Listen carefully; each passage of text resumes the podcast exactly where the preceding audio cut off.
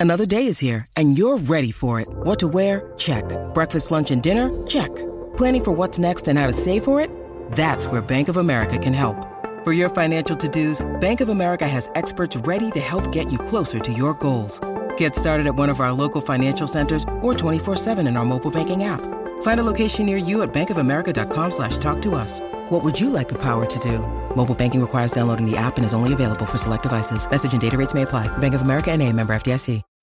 When you need mealtime inspiration, it's worth shopping Kroger, where you'll find over 30,000 mouthwatering choices that excite your inner foodie. And no matter what tasty choice you make, you'll enjoy our everyday low prices, plus extra ways to save, like digital coupons worth over $600 each week. You can also save up to $1 off per gallon at the pump with fuel points. More savings and more inspiring flavors make shopping Kroger worth it every time. Kroger, fresh for everyone. Fuel restrictions apply. Step into the world of power, loyalty, and luck. I'm going to make him an offer he can't refuse. With family, cannolis, and spins mean everything. Now, you want to get mixed up in the family business. Introducing The Godfather at ChumbaCasino.com. Test your luck in the shadowy world of The Godfather slot. Someday, I will call upon you to do a service for me. Play The Godfather now at ChumbaCasino.com. Welcome to the family. No purchase necessary. VGW Group. Void where prohibited by law. 18 plus. Terms and conditions apply.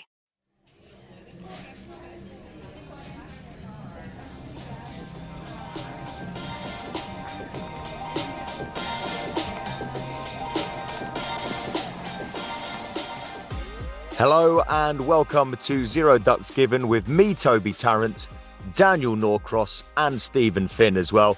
Um, Finny, why don't you tell us all where you are at the moment? What are you doing right now? I, well, I'm currently lying on my bed in the Hilton in um, Old Trafford. I've got the pleasure of playing a second team game this week here, and we we had the first day today. And my room literally looks out onto the pitch, so I Oh. get to wake up in the morning, open my curtains, and look straight out onto my place of work, which is an absolute what, pleasure. What, what, what room number, Finny? I was, I was in that bubble last year, and I, and I got quite. I, f- I fell slightly in love with that hotel in its own Yeah. strange way. I don't really want to tempt fate and find out that I was in I'm in the same room that you were because I'd be going around touching things with extreme caution. It looks a I'd lot like the one I was in. I've got to say. Well, I, well, Finny, mate, in theory, you could sneak out if you can see the pitch from your window. You could sneak out onto the pitch right now and just go and uh, and just go and scuff up a huge mark on a length where you're going to bowl tomorrow and uh, do your figures an absolute service. Get yourself back into the first team. That's it. Well, I, what did I bowl? 11 overs for 25 today. It was an attritional day's cricket. And uh, the wicket's pretty slow. I think we bowled 50 overs and they're about 120 or 130 for two. So it's been, uh, been a bit of a slog so far. So I'm booking myself in for a few more overs tomorrow. hey, look, look! At least you got fifty overs in. If you've been down here, the downpours we had were absolutely sensational. I've never seen anything like the hailstorm in Clapham earlier. Mm. Dan's Oh. just down the road from me. It was unbelievable. I've never seen anything like it. They, they, honestly, they were, they were hailstones the size of relatively small peas. It was it, it was really almost spectacular. It was almost spectacular. It was.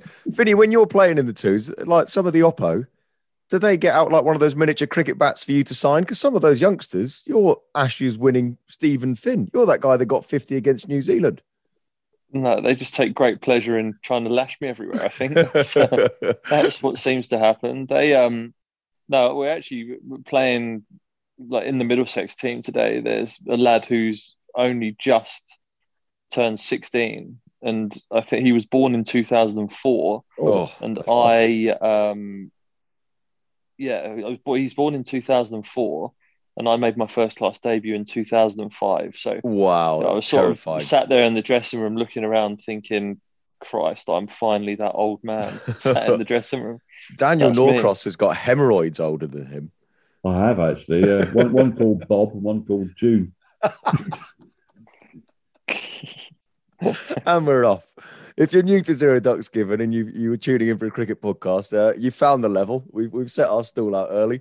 Now, now speaking of Finney walking out onto the pitch and tampering a bit, which was of course a, a very a very silly joke. Let's talk about good old fashioned cheating in the game of cricket and sandpaper gate which you know was starting to die out a little bit you thought it had gone away reared its ugly ugly head once again this week so let me explain if you haven't seen this cameron bancroft who was the one that was caught with sandpaper on that fateful day against south africa many years ago and served his, his year ban from cricket he did an interview in the guardian this week talking about the fact that he's excited for a cricket season ahead with durham and obviously, Sandpaper Gate featured in this interview. And he was sort of pressed on whether anybody else knew about the sandpaper other than him, Steve Smith, and David Warner, who all served bans and all who took the blame for it at the time, and who Cricket Australia's investigation decided were responsible. And he was asked whether anybody else in the team knew about it. And he said it's pretty probably self explanatory that the bowlers knew about it. And obviously, that was a shock and revelation. Uh, Michael Clarke, ex Australia captain, came out and said that he believes that more than just the three players knew about the incident. He said the players hold that ball at the top of their mark, they look at it, they inspect it, they notice it. He said, Sportsmen know their equipment. He said, I can tell you now, if you went and grabbed a pen, just a pen, and put a little one somewhere on my cricket bat, on top of the handle, on the edge of the bat, on the toe of the bat, on the face, under the grip, anywhere, just a little number one I would have noticed. If you are playing sport at the highest level, you know your tools. Adam Gilchrist as well said eventually, I think the names will be named. I think there are some people have it stored away and are ready to pull the trigger when the time is right. It's fascinating. First of all, I want to come to you with that, Finney. Would you notice? Would, uh, would, do, you must look at the ball in between every single delivery, man. I watched the way that Stuart Broad places his fingers so carefully on the seam before every delivery surely you've you've you've held enough cricket balls, you've seen enough cricket balls that you would notice blemishes and marks that are that are unusual to you. Well, yeah, you do.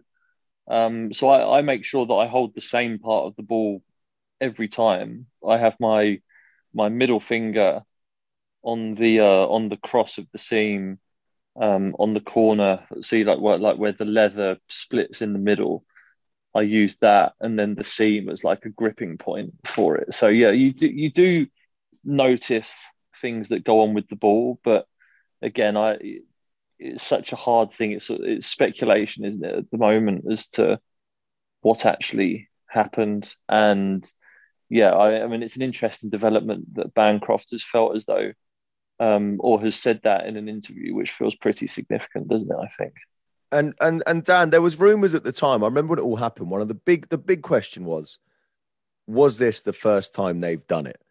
Now, call me a cynic here, and uh, and it, it seems it seems unlikely to me that the very first time they attempted this, they got caught immediately. That's uh, maybe that's me being cynical. And there was rumors at the time that England, who had just lost an Ashes series to this very Australia team, the England bowlers were amazed at how much the Australians were making it swing and how early they were making it reverse swing as well. And they were shocked by it. Now, if Jimmy Anderson can't swing a cricket ball, then, then surely nobody can. We would have lost that Ashes series, by the way, no matter what ball was used. Uh, they, they could have openly sandpapered one side and it wouldn't have made any difference. They could have given us all the sandpaper in the world. We wouldn't have won that Ashes series. It did not change the outcome of the series, I do not believe. But in, in your honest opinion, Daniel, and I'm just going to outright ask the big question do you think that the bowlers knew about it? And do you think that that was the first time they did it in South Africa? I don't think it was the first time they did it in South Africa. I would be very surprised if the bowlers didn't know about it. Geoff Lemon wrote a fantastic book called Steve Smith's Men. It's a fabulous book for many reasons, not least because the very front page of it, Steve Smith's Men, is written in a sandpaper font. And when you rub your hand over it, it's all rough. and, uh, in it, he, he went. He he took to Twitter today because it was uh, partly an opportunity to sell more copies of Steve Smith's Men and remind people what a great book it was. And good luck to uh, him. And you've just sold a few there as well. well I hope you're getting commission. It's a very very good book. I'm extensively uh, uh, quoted in it, so I'm very happy for him to sell more books. Uh, but in it, he talks about how the investigation into it, into Sandpaper Gate was not exactly necessarily halted, but they just didn't bother talking to all the players. So one of the reasons we don't know whether the bowlers knew is because the people who were who were talked to were Darren Lehmann and David Saker and the three players who ultimately got banned, Smith, Warner, Bancroft. So there's always been a kind of, well, hang on a minute, what, what did all the others know? And it was, let's get this out. The, the feeling was we've got three scapegoats. Let's let's hang them out to dry, and then that's done and dusted. So no, I mean my my suspicion is not that. While I was out there commentating in that Ashes series 2017-18, I was on air with Glenn McGrath at one point, and it was the first test at Brisbane, and um, David Warner was standing at mid off, and he had extensive plasters on all of his knuckles, the joints, not, not the knuckle, but you know the the joint that flexes on the finger, the first one up, the first sort of like knuckly bit. And I said, Isn't it strange that David Warner, one of Australia's best fielders, is standing at mid off to Glenn McGrath? And I said, uh, Seems an odd place for him to be. And Can I just ask at this point, as in because you had suspicions, or you were just genuinely asking the question? Well, to start with, I just I was just genuinely asking questions because we haven't. This is our first test of the series, so mm. we hadn't really been able to deduce what the ball was doing and whether more was happening with Australians bowling or English bowlers bowling. But I did think it was odd that he was there, and I thought it was very odd that his hands were completely taped up. And Glenn said quite reasonably, "Well, he's had a lot of trouble with his fingers. He'd broken a couple of fingers, and they're probably trying to hide in there." Well, he stayed there for quite a long time, and he stayed there with these plasters on, and and there could be a perfectly innocent explanation for that. It seems odd that David Warner was the person who showed Cameron Bancroft how to rough up a cricket ball, and yet the first time they actually did do it was after David Warner had shown Cameron Bancroft how to do it, because that would suggest that David had never done it himself at any point, which would seem a little bit odd. And it was true that the ball did do a lot more for Australian bowlers, but that could have been down to skill. But there were definitely there were suspicions among people in the press box that probably something was happening. The issue, though, that we largely have is that we're not quite sure what we think about ball tampering and whether we think it's actually that bad. The game, especially in Australia, is quite heavily geared towards the batter. You know, the pitches are pretty flat, the ball's not particularly responsive you can sort of understand why sides will try to enhance the ball so that it can actually make for a better contest between bat and ball. And I don't think anybody in the game is really 100% sure about how they feel about the whole business of ball tampering. What this, though, is about is not about how you feel about ball tampering, it's how you feel about the investigation into the Australian team. Uh, and did it stop too early? And how much did the bowlers know?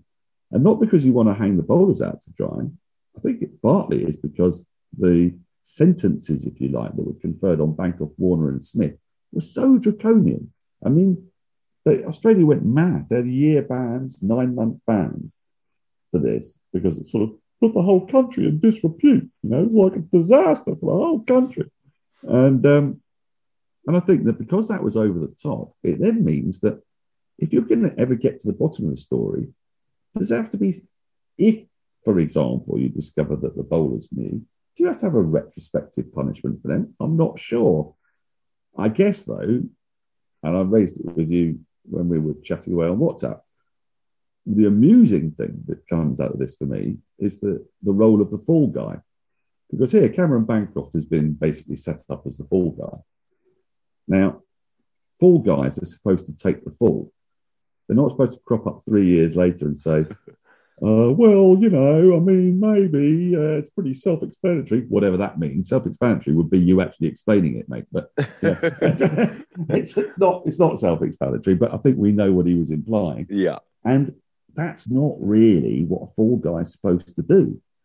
Now, I don't know. To me, I'll ask Finny this. I mean, you want to set up, make the perfect fall guy.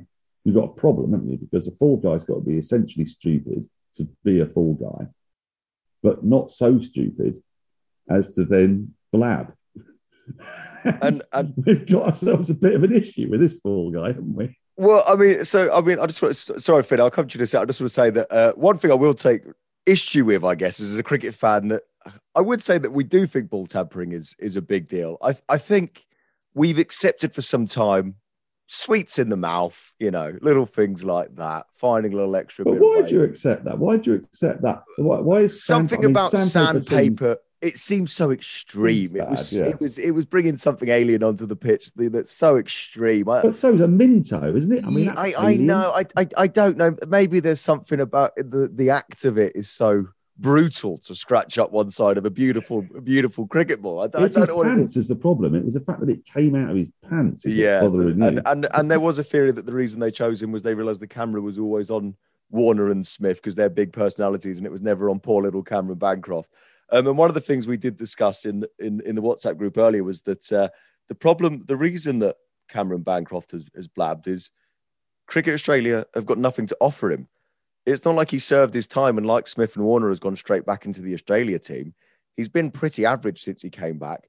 If he had just averaged, you know, 28 consistently, they'd be like, Do you know what, Cameron, that's enough runs. We'll put you in the first, put you back in the team. Don't tell anyone about what happened a few years ago. Be, be a good Cameron Bancroft. There you mm, go. Just go on tour at least. You know, It- up- pick, pick him for a tour. Exactly. But now they've got these talented youngsters coming through at the top of the order, and it doesn't look like there's much of a way back for Bancroft. But I want to ask Finney's opinion if you can cast your mind back to a few years ago, because obviously all cricket fans are talking about it, and no doubt all cricketers are talking about it. So, where were you when you saw the sandpaper thing, when you heard about it? And what was the reaction in in the Middlesex changing room and and and with the fellow people that you play cricket with? Because Dan was quite flippant about the ball tampering thing. There was there anger, was there shock, was there were you going, oh yeah, that doesn't surprise me. That sort of stuff happens. What was the reaction in the in the dressing room, and what was your personal reaction as well? Oh yeah, I'd say surprise is probably the reaction because I think it's accepted that like throwing the ball into the dirt to try and get one side roughed up from the boundary and things like that and bowling cross seamers is a legitimate way to rough up one side of the ball. But I've never known it or experienced it where someone's taken something onto the pitch in order to do that job for you. So yeah, I'd say surprise initially, um, and then you know I- it it got as much as like I I'm old now, so I don't really listen to music when I drive anymore. I listen to LBC, and it was one of the main topics for an hour. Mate, I'm show. sat right. I'm sat right fucking here. I do a da- Yeah. I do a daily radio show. It's unbelievable. I, uh, I I don't listen to that rubbish. Um, I Nor does anyone. I've seen the ratings up against. I'm up against James O'Brien. I get fucking murdered every week. Anyway, anyway, as you, as you were, Finney. listening to listening to LBC, um, and and yeah, it, it was one of the main topics on that, and that's when you sort of realised that it sort of reached a wider audience than the cricket community. Because I think within the cricket community, people have accepted that over the years there have been instances where people have like bent the rules and used gamesmanship to a point where it's too much, and they've been pulled back in and said you can't do that. But but yeah, th- th- this had like touched a nerve with people in normal society. So um, yeah, it, it was it was surprised. I was very surprised to to see them doing that. Um, but then also, I felt as though the punishments on the three guys who got caught were pretty extreme, considering we've seen instances of people ball tampering before, and, and it's just sort of okay, a few match bans and then move along. Yeah, this was something that felt a little bit more significant. you know, I mean, I don't, I don't want to rake over the, whole thing again, but the, the reason why I may have sounded a bit flippant is because I'm, I'm old. And, you know, I remember stories of bottle tops going out onto the field mm. of play in the 80s and 90s when the first thing was sort of first happening. And Michael Atherton, who's, who's an absolute, you know, lover of the game and, and, a, and a great, great man, he did have dirt in his pocket Yeah, and he Yeah. did rub it on the ball, and Yeah. it was seen on TV. Now, you know, the, the reason why I just urge us all to be a little bit like re- not not relaxed, but a little bit more cautious about throwing the book at these three, like they did do, and then retrospectively perhaps going back and saying, well, if the bowlers knew, then maybe they need to get really enormous bans. Is because it is a complicated area in cricket that's been going on for quite a long time. Finney talked there about throwing the ball into the dirt as if that's legitimate, and you'll see umpires saying, "Oh, oh, you know, don't do that, keep it up." So that's a grey area, isn't it? And people are trying to exploit these grey areas. It's because we don't actually really 100% know how we feel about it, and that leaves this kind of void in which people allow their own feelings to come barging through. And I think actually the whole sandpaper gate thing was not really about that. It was what Lawrence Booth said in Wisden. It was about the fact that the Australians, they, they draw a line and it's their line. And You don't cross that line. And there's a sort of sanctimony to this Mm. that drove everybody mad. And so when they were caught crossing over a line, then obviously everybody with glee piled in over the top and said, How can you possibly do that? With a little bit of a smile on our voices because they'd been caught. And that was really the issue. You know, had Absolutely. the Af- had the Afghan team been caught doing it, there would have not been anything like the same uproar because the I, I Afghans don't draw agree. their sanctimonious bloody line. let's not mistake ourselves for a moment. The Schadenfreude felt Yeah. universally of the fact that it was a Australian team who played with a big ego, who went hard at the opposition. It was the team that got caught. Well, let's be honest, we all rubbed our hands with glee and we loved sticking the knife in. Um, sport needs pantomime villains. We already didn't like that Australian team. We had an opportunity to to really lay into them, and uh, and we took it with both hands. And then you know, again, we don't want to go over the whole issue, but it led to booing the players at the World Cup later on, and uh, and and and you you definitely could sense there was a feeling of, oh, I'm so pleased if if if anyone was going to get caught doing something like this. The Australians, it couldn't be more perfect. And this Well, is from an English point of view. We're three Englishmen sat here as well, so let's not lose sight of that. I mean, it was a, there was a huge element of Schadenfreude, of course there was. Exactly. Let's be honest. We weren't really, really annoyed that the sanctity of the game had been destroyed, were we? We were really, really happy that the Australians had done it and been caught. It's And very true. So you, we have to look into our own hearts and see Yeah. exactly how strongly we really do feel about all these issues and be a bit more honest. now, but now the I question, still want to come back to the fall guy, though. I want to come back to the fall guy, but the thing is, right? When you when you try to construct a fall guy, you've got to what what qualities do you need? Because I think Cameron Bancroft is slightly missing some of those qualities, and one of them is staying stum. Now, I don't know. I mean, it is partly like giving him maybe a, a, a role at the top of the order every now and then, or just paying him off for fifty grand a year, Mm. something like that. I do. So I've never really believed in the four guys on TV. You know, like in Line of Duty, somebody goes into prison, and then, you know, they suddenly get murdered by an inmate yeah, because that that bloke is working for the the OCG. right, yeah, yeah. Do they really exist? Because I mean, that bloke's spending basically the rest of his life in prison. What does he get out of it? Yeah, they but they look after their wife and kids on the outside, Dan. That's Is that the key. enough? I'm That's not in, sacrificing my life for my in the wife. and no Sopranos. in the Sopranos, if you're doing a stretch, if you're doing a bit of time in prison, oh, look at the houses that they leave behind for their wives and children. That's the problem. Cricket Australia had nothing to offer their full guy because they couldn't put him in the team because they've got good, exciting youngsters coming through, and Bancroft hasn't scored that many runs, and as a result, they lost him. They lost their full guy. I will ask. gonna, what- do you know what he's going to do? He's going to write another bloody letter to himself as well, isn't he? Because this, this is something that, that Cameron Bancroft does whenever he whenever he struggles with something going a bit wrong in his life. He takes the positive from it, and he does a bit of yoga, and then writes a letter to himself from from the future, telling himself how he should feel now. right. I don't That know. is yeah. This new breed of Australian where they all walk on the outfield with bare feet. I'm not. I'm not sure about this new. They, they all date yoga instructors and they all walk on the outfield with bare feet so they can feel the earth between their toes. I, I like. I just miss the stories of Australians drinking 42 pints on a flight from London to Melbourne. Those are the Australians that I could get off. You know where you stand with that sort of Australian. I want my Australian with a mullet, a vest, flip flops, sunburn. Boom. That's my. That's the, you know where you stand. chest, open, Open chest, chest, drinking- slagging you off, drinking your four head. X, Yeah. exactly, laying into you. At least you know where you stand with that Australian. Um, well, let's move on. Let's uh, let's move on to to the England team. Uh, the always well behaved, never never cheating, beautiful, beautiful, perfect English cricket team. Um, let's talk about actually some sad news for the English cricket team that Jofra Archer is going to miss the New Zealand series. He's got more elbow issues, and look, we all love Jofra Archer. We all want him to be the superstar. That I mean, he already is a superstar. He's one of the biggest names in world cricket. IPL player of the tournament. He's he's a freak of nature. We all love watching him. It's really sad. I did see Simon Hughes put a tweet out saying that when he suffered elbow injuries, he was never able to bowl that quickly again. I was thinking, well, you were hardly Jofra Archer in the first mm. place, but the the point still stands. He really It's quite struggled. encouraging, wasn't it, as well? You know, hi, Jofra. Know, I was never the same again. Yeah, Thanks for anyway, anyway, good. Anyway, good luck with the injury. Yeah, thanks, Simon. And it, let's be honest, you know, since he burst onto the scene with that frightening, genuinely terrifying spell at Lords, where he hit Smith, he hit Labuschagne. It was the fastest English bowling spell I'd seen in my lifetime. He was absolutely rapid. He's never quite hit those paces again, and he's never quite looked as in, um, as rapid as that ever again. And that would suggest that this this injury's been going on for a while. Finney, I mean, you've suffered your your fair few injuries in your time. I don't know enough about it. I honestly don't.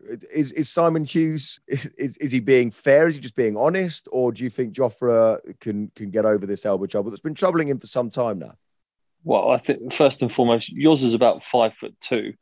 there's not many there's not many natural attributes going for Simon Hughes to make him a fast bowler. I'd yeah, say that, Archer's got a few more natural attributes. The elbow was the least of his worries, quick. wasn't it? Yeah.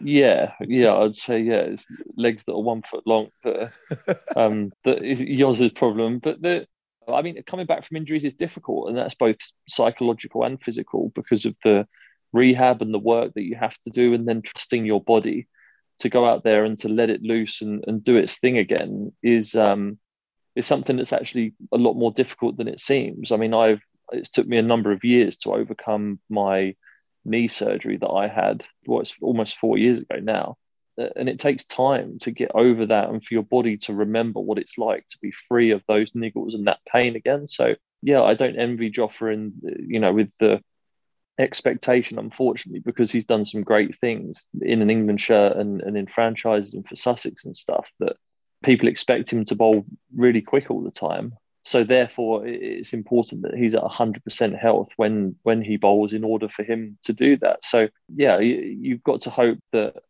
whatever's going on can be sorted out because it would be a great shame for him.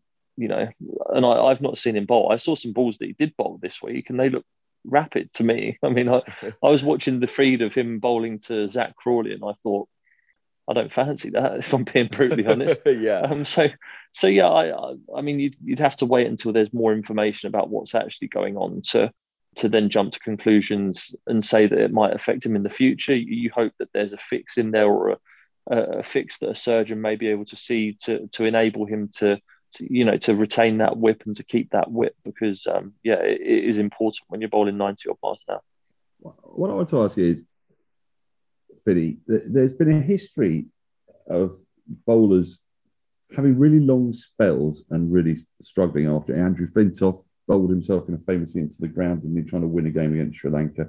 When Jofra Archer first appeared in that series, I'm not having a go at Joe Root for this at all because it was an Ashes series. He wanted to get he, wanted to use Jofra Archer because he was the most potent weapon he had, but he did use him in incredibly long spells, and Jofra was very willing to do those long spells, and it produced that electrifying moment at Lords, as Toby's talked about, Smith, Labuschagne, and what have you.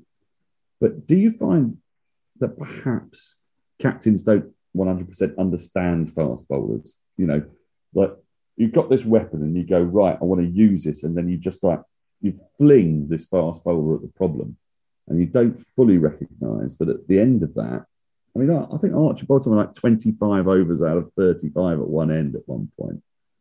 That's really, really hard to do, isn't it, for a fast bowler? And is there a danger that we're just not really managing fast bowlers? You look at the way Jimmy Anderson and Stuart Broad have learnt to manage themselves, and they've kind of imparted that, it seems to me, to their captains and to their coaches. And, you know, they're not going to bowl 14 over spells and be bowled into the ground. They kind of know their body. Jofra was young, come in, he wanted to make a big impression. He allowed this thing to happen to him that perhaps shouldn't have happened. Yeah, well, I think it's a difficult scenario. I'd say you have to play the situation that's put in front of you. So, therefore, if you're the fast bowler and you're required to bowl those overs in a test match, in an important test match, then, you know, and the series is on the line and things like that, then you're accepting as a fast bowler that you have to do that. And that that's part of your job and, and you want to do that you know when you're in rhythm when you're bowling well you do just want to keep bowling um, and you want to make the most of it and do everything you can for the team. I mean and I, I actually didn't watch that Ashes series and think that he was mismanaged or anything. I, I thought it, that was okay. I mean, the one series that I was there watching live was the New Zealand series away, and those wickets were turgid. They were, you know, the sort of wickets that required someone to come in and bowl fast for three or four overs and then chill for a bit. And I think I remember Jofra in those test matches, bowling some really long spells. And I think it's more more those scenarios there where the wicket's really, really flat. And you've got this, yeah, you've got this amazing fast bowler that can bowl 90 odd miles an hour all day. And the temptation in those situations is to is to bowl him loads and loads. So yeah, so I wouldn't necessarily look at that Ashes series and say that he was mismanaged in that. But I think on reflection, if England were to go back to New Zealand in those situations, they may use Jofra in more of a um, more of an enforcer role in short bursts. I, and that's important. And I, I, think actually, sorry to interrupt, but mm. I think that it's important that that's articulated to the bowler as well, because the captain says at the beginning of the day, right, today your role or your job is to just whenever you get the ball, you've got three or four overs, and I just want everything you've got in the tank for those three or four overs. And then you can go and graze in the outfield for an hour and a half, and I'll ask you to do it again in an hour and a half. And I think it's those conversations that allow bowlers to get their heads around what they need to do and what's required um, that can help in those situations as well. I think we're going to have a very interesting scenario play out this summer and autumn and winter because England play India at home in a five test series, and India is the, the biggest powerhouse in world cricket. So, ordinarily, you would think that England would try to ma- manage their resources to win that five test series above everything else. But they've also got a World T20 and they've got an Ashes. And so you've got this kind of, it seems to me there's a danger, well, not a danger, but it'll be, be interesting to see the push and pull in selection. Because Eoin Morgan would love, and England would love, to be the holders of the 50 over World Cup and the T20 World Cup. I don't think any country's ever done that simultaneously. They've got a great opportunity to do that with a load of players who played in India, and Jofra Archer is key to that, of course, absolutely key. And then they've got Australia, where they feel that the pitches require a different kind of English bowling attack from the one that prospers in England. So, in a sense, winning in England against India doesn't automatically tell them they think what the lineup of their pace bowling attack needs to be in Australia. So, I wonder if we're going to see Jofra really managed quite gently over the course of this summer with a view to keeping him available for series that kind of tailored for him. And maybe that horses for courses thing. Bowlers often come in for the horses for courses thing. When I was a kid back in the 90s, we would go and pick Steve Watkin and Neil Mallender to play at Headingley because it was seen as sort of grey and it would lead classic English nibbly bowlers, you know, bowling 78 miles an hour. Darren Stevens would have probably got a cap in the early 1990s under that selection regime. I wonder if we're going to see a bit of that over the course of this summer. England have got plenty of bowlers that can do a job. They've got Ollie Robinson, they've got Ollie Stone, they've got obviously Broad and Anderson, who have been managed to play only red ball cricket. So there's plenty of bowlers there. Chris Woakes not even mentioned him. Ben Stokes have come back into contention. So it may be that we might not see much of Jofra this this summer because that won't be the priority. I, I, should point out as well at the time of recording, it's it's Monday night, so we we haven't seen the squad announced for New Zealand, but I certainly expect to see the likes of Ollie Robinson in there, maybe uh, Craig Overton. I think we need to go full Kemar Roach on some players at a young age. See what West Indies did very smartly with Kemar Roach was they realised this guy's really good if we play him in loads of white ball cricket, he will end up going uh, like all our other good players and playing IPL and BBL, and we'll never see him again. So let's not even put him in the shop window for white ball cricket. Let's just play him in tests, not pick him for the ODIs in the 2020 so that he can show how good he is and get a big contract in the IPL. And I think that's the way that we're going to save Test cricket in this country just don't give them a chance to show what they can do in white ball cricket and just be just keep going. No, no, trust me, you're no, trust me, you're a test player. You're a test player, Jofra. Trust me. That's the only way we're gonna uh, we're gonna save test cricket.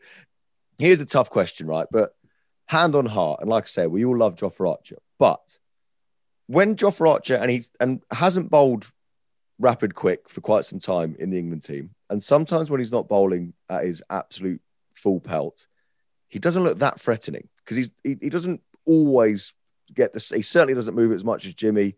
Probably doesn't nibble it around as much as Stuart Broad does early on. So forget conditions, forget all of that. There's four seamers spots available. Anderson and Broad have two of them. Let's be honest. Stokes has probably got the other one. If Jofra Archer isn't bowling 90 miles an hour plus, is he the fourth seamer, the best seamer for England? Or is it you know, is it Mark Wood? Is it Sam Curran? Is it Ollie Robinson? Is it Craig Overton? Is it Chris Woakes? Is he, if you had to give an answer, if he's not bowling 90 miles an hour, is he England's fourth best seamer? Go on, Daniel Norcross. Give me give me an answer. No sitting on the fence. Give me an answer. Toby, they're such fragile beasts, these quick bowlers. It doesn't it doesn't work like that. They they they it's, they're not like Fred Trueman these days. They're all these sort of like slightly wet young kids, and they they can't bowl more than a couple of test matches before something goes wrong. So you, you actually have to have like eight of them up your sleeve. It's like it's like managing a it's like, it's like being a Manchester United manager. I think Ole Gunnar Solskjaer at the moment trying to manage four games in seven days or whatever madness It's, it it's is. a team of Paul Pogba's, these fast It- bowlers, isn't it? It sort of is. But I do think that actually, you know, I think in England, it's easier. I don't know what Philly thinks about this. I think in England, it's easier for England to manage their resources because Anderson, Broad, Woakes, Stokes, and then Ollie Stone, Mark Wood gives you pretty much every base covered in English conditions. Their problem comes with a Kookaburra ball Mm. in Australia, where Anderson bowled brilliantly there last time. 2017 18, the Australians just decided to, to play him out. He went at like two and over because they thought, well, he's the big threat. And then other guys came on and they struggled to make the Kookaburra ball do much on those glassy surfaces that are rock hard. They team when you when you tap your bat on them, they make the noise like flicking a champagne flute. It's it's terrifying. And for a, a classic English bowler like Chris Woakes, and to a degree Stuart Broad, you know, um, and and Stokes, it, it's difficult. So that's where I think they need Archer big time, and they might need Ollie Stone. I don't know what what Finny thinks about this, but you know he played an Ashes winning side, and they they packed it with Tremlett and Mm. Finny and these big tall buggers who were banging it into the wicket, and then Brez came through, didn't he? Uh, at the back end of that series, really, really successfully. So I don't know if it's a theory that's the right theory, but it's the theory that they go with. Finny, do we just have to accept now, as cricket fans in the modern day, that the game has changed? We are never going to see the the like when I grew up, it was your best eleven played every single Test match. Do we just need to accept that that is a thing of the past now? That modern day cricket is going to be about rotation, about using the whole squad, and about rotating your bowlers. Is it, that's just the future now? Is it? Yeah, absolutely. And I think that a lot of the technological advances that we've seen in the game are great for it in terms of it, literally every single ball is recorded and measured speed guns, how far it's moved, what it's done, where it's delivered from, everything is measured, which means that there's no hiding place. So that in the past, when we were young and, and you know, you've got the the chip shop speed gun there that that isn't accurate and stuff in the bottom corner of the screen. Like uh, you can bowl a spell at 81 miles an hour, and it's and it's like oh, well the speed gun's a bit off today. You know this isn't this isn't working today. Something, and there's a and sort of there's not excuses, but there's like there was somewhere to hide. Whereas now with the amount of analysis and data and scrutiny that there is on cricket, especially international cricket, everything has to be at 100%. And if you can't perform your skill at 100%, then they'll get someone else in who can. And that, and it's as simple as that, I think. I think that it's the levels of scrutiny that mean that, you know, when, when good old Fred Trueman, you know, I, I know everyone loves to think that he bowled 100 miles an hour all day, every day without fail. I'm here to tell you he didn't. I'm sorry, all you all you mad cricket fans who are 90 years old listening to this in Lithuania. Um, he, he didn't. He didn't, unfortunately, because the wickets were uncovered. It's just it's impossible. It cannot have happened. So Yeah. so therefore, yeah, now that's why rest and rotation and stuff is important now because it's so important to have everyone firing and fit and firing at 100% all the time. But I, I would add, sorry, to, on top of that, is that I, I see Jofra Archer as being paramount to England being successful in Australia. Um, his style of bowling, the height with which he bowls it from, the shape that he has on the ball, his ability to bowl reverse swing with the angle of his seam and stuff like that, I think is going to be absolutely paramount to England winning in Australia. And I think that will be their priority. I just want to back up something that Finny was saying there. It's not just about speed. I mean, there's, there's one very, very interesting tweet put out today by a guy called Hypercourse, who follows women's cricket a lot, who is of the opinion that Shabnim Ismail bowls at least as quickly as Harold Larwood did. That we have the kind of like a misty-eyed view of these things. And the other thing to say is that there's a reason why Jimmy Anderson, Glenn McGrath, uh, Kapil Dev are amazing bowlers. Courtney Walsh because a number of wickets they took, there's a number of games they played. And we think about that West Indies side that dominated cricket for 15 years. But actually, it was Ambrose and Walsh who had longevity. The likes of Malcolm Malcolm Marshall to a degree did, but you know he was. But he had to change his too. bowling style. He had to. Yep. He had. He slowed down a lot as he went he on. Did well. yeah. absolutely. And then you look at Holding and Roberts and Croft and Garner, and they didn't take 300 wickets because not because they were being dropped so much, although they probably were being, because their bodies weren't up to the rigors of continuing to bowl fast, that kind of fast that was being required when there were other options. You know, so it's been forever thus. You look at Bob Willis and his knees, you look at Ian Botham, completely lost all his pace pretty much after he'd taken sort of 200 wickets and his last 150 took forever to come. People like McGrath, people like Anderson and Walsh and Ambrose are freaks that could take that many wickets and keep on bowling. Dale Steyn we thought that he would be the ultimate freak. And he's probably had to, really had to pack up red ball cricket five years before someone like Jimmy because it, it takes it out of you bowling express pace, doesn't it? So, you know, we've got to manage our expectations about what Jofra's going to be able to do in red ball cricket. Got to understand it's highly unlikely that he's going to be playing 100 test matches because it takes it out of your body. And then you've got to be like delighted to look around that in England at the moment, we've got a bunch of fast bowling options, more than we've had for quite some time. Um, lads, we are pretty much done, but uh, I want oh. to quickly rattle through the county championship, and I just want to give a mention to Chris Rushworth, who took is now taken 528 wickets for Durham, more than Graham Onions, which is an unbelievable achievement for a bloke who was released as a youngster and uh, we talked about English conditions, horses for courses. I mean, this man was built to play four day county cricket at the start and end of the season. Uh, unbelievable performer for Durham over the years. Uh, other mentions, Joe Root looks a million dollars at the minute. He's scoring runs. He got out on 99. And nice to see Dan Lawrence, who had an up and down winter with England, but doing really well, scored 152 as well. And Simon Harmer's just a freak. I mean, he is just the absolute dream county player. Takes ridiculous amounts of wickets uh, scores useful runs in the lower order as well. So I've got to give him a mention. Daniel, you want to talk about weather. You've been desperate to talk about weather. Sum up the start of the county season's weather in a minute. Richard Dixon's my man. Cat Insight. Follow him on Twitter. Izzy Westbury put out there. This is unbelievably cold. Why is it so cold? Is it always the way that it's hotter the week before the start of the county championship? This set Richard Dixon on a road to magnificent glory. I'm going to be giving you more of his charts as the days go by.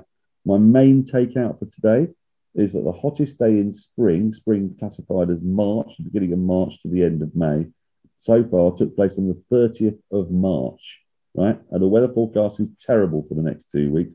This will be the first time since 1979 that the hottest spring day will be the 30th of March. We often complain about the weather. This year, we have every reason to. It is diabolical. It is freezing cold. There has been no pleasure to be derived from going and watching cricket, apart from the fact that we are watching cricket if you're lucky enough to get to watch cricket. Judging from Finny's expression when we saw him when we started this Zoom call, he's not enjoying having to play cricket. It is brutal out there. It's not, this isn't about rain, this is about cold. I mean, the next few weeks will be about rain. And over the course of the next few weeks, I will be bringing you some of the most fantastic research from Mr. Richard Dixon, including where you should play each test match at what time of year.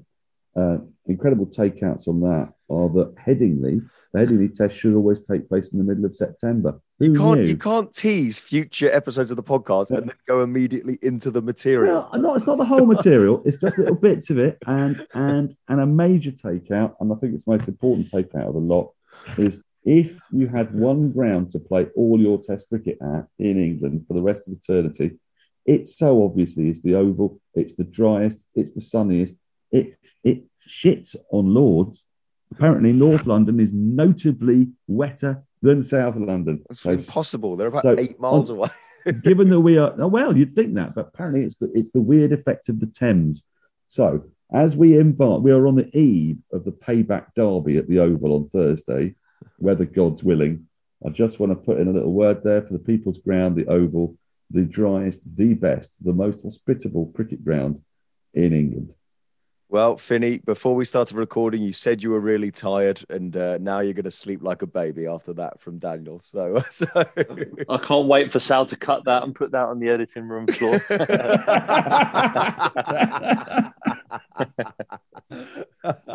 uh, chaps, I'll leave it there. But lovely to see you both. Finny, bowl well tomorrow on that horrible pudding, and uh, and see you next week, chaps. Bye. Cheers.